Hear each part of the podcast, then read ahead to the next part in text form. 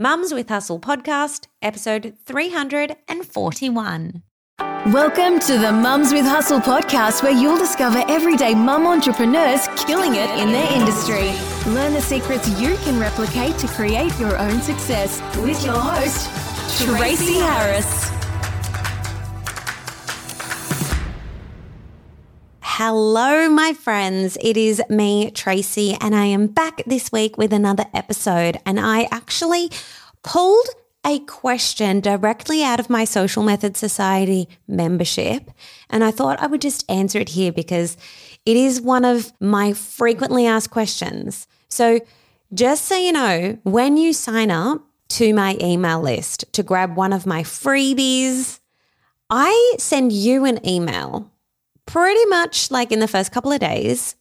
And I ask you to tell me, like, how can I best serve you? Or what is it about Instagram that is keeping you a bit stuck? And one of the most frequently mentioned things is how to get comfortable sharing more of yourself on your business Instagram without oversharing. And so I thought, gosh, I'm going to talk about that one right here, right now on the podcast. So let's get into it.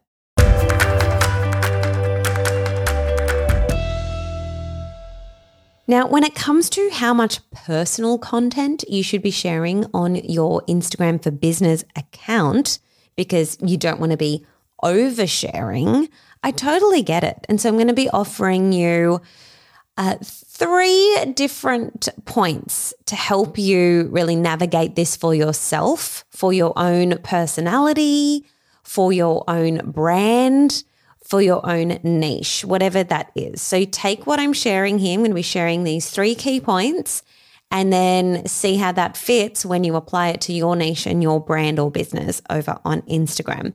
The first thing is, regardless of your niche, I want you to get really clear on three areas of your life that you feel comfortable sharing with your audience on Instagram. Now, these can be really little things. They don't need to involve, you know, sharing who your children are, showing their faces, showing what's happening or what school they go to, showing when someone's having a meltdown.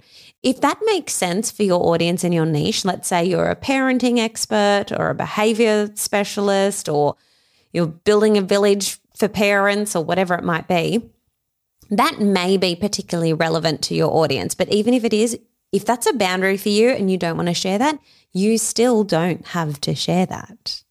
That's the thing. Get really clear on your boundaries when it comes to content and, and decide what you feel comfortable sharing.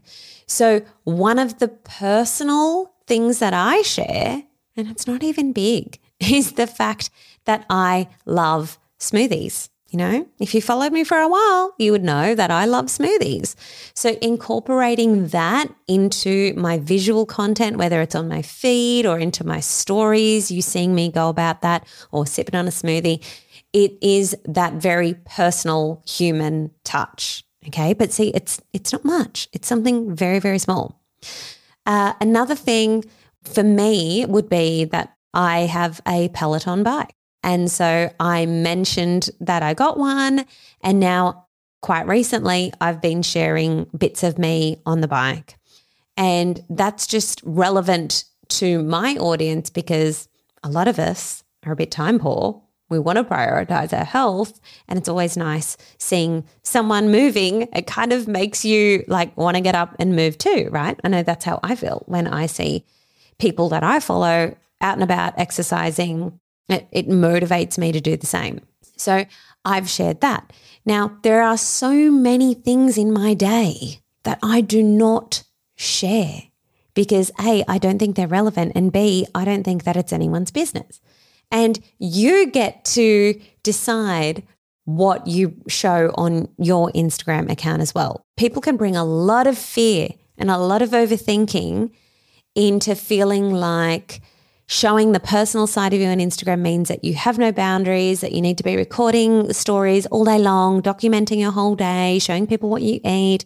No, you get to decide on the boundary. So, what I share with my members in the Social Method Society is that they choose three areas of their personal life or their little person, even their big personality, not their little personality, little insights into their personality that they want to incorporate regularly into their brand persona on Instagram. And you get to choose that. So what is it going to be for you? Now, little little extra tidbit here. Pro tip is when you're choosing the three things, try to choose things that that you would have in common with your audience. So for me, sharing the Peloton bike, it's not that I think, oh, well, everyone in my audience has a Peloton. Absolutely not. It's that it's the act of self care or the act of prioritizing movement as a mum, as a woman that works from home who is juggling home life and business, showing, hey, we still prioritize movement. It's still really important. It's that common ground. So, what are the things that you have in common with your audience that you can incorporate into humanizing your brand presence on Instagram? Which brings me to the second point.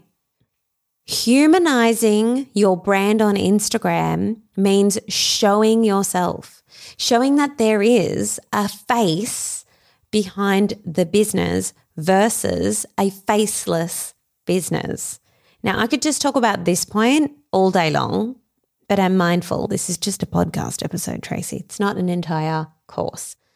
So let's like just take out one nugget from that, okay?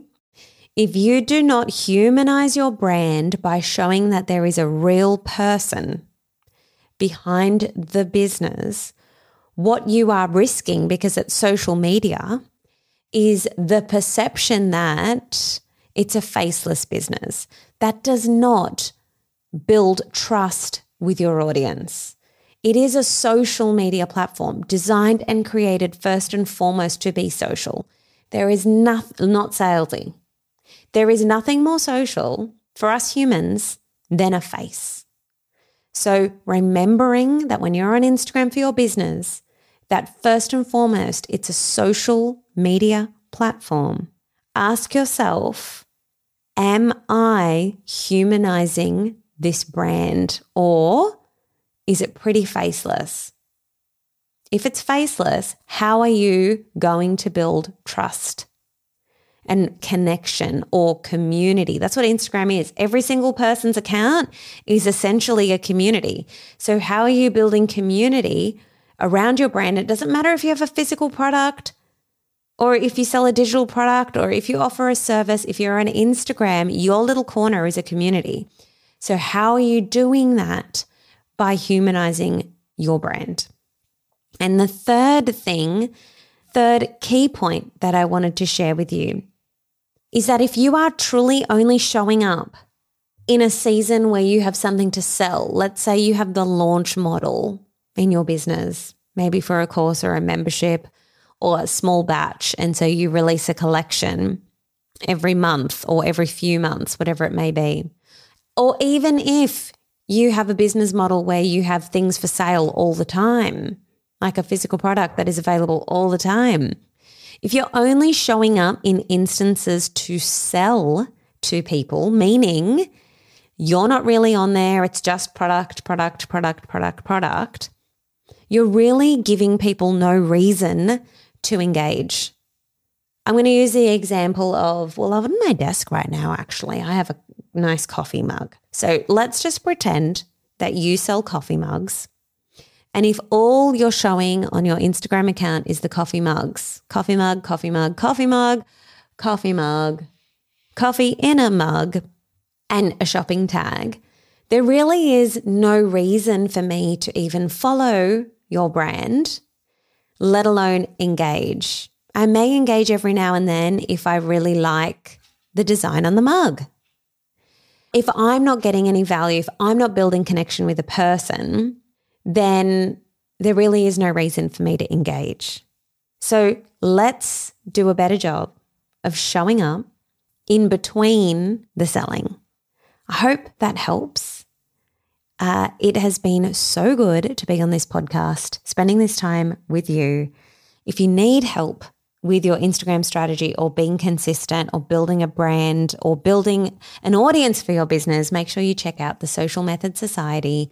I'll link in the show notes or just go to, just type in socialmethodsociety.com. Until next week, stay happy in your hustle. Bye.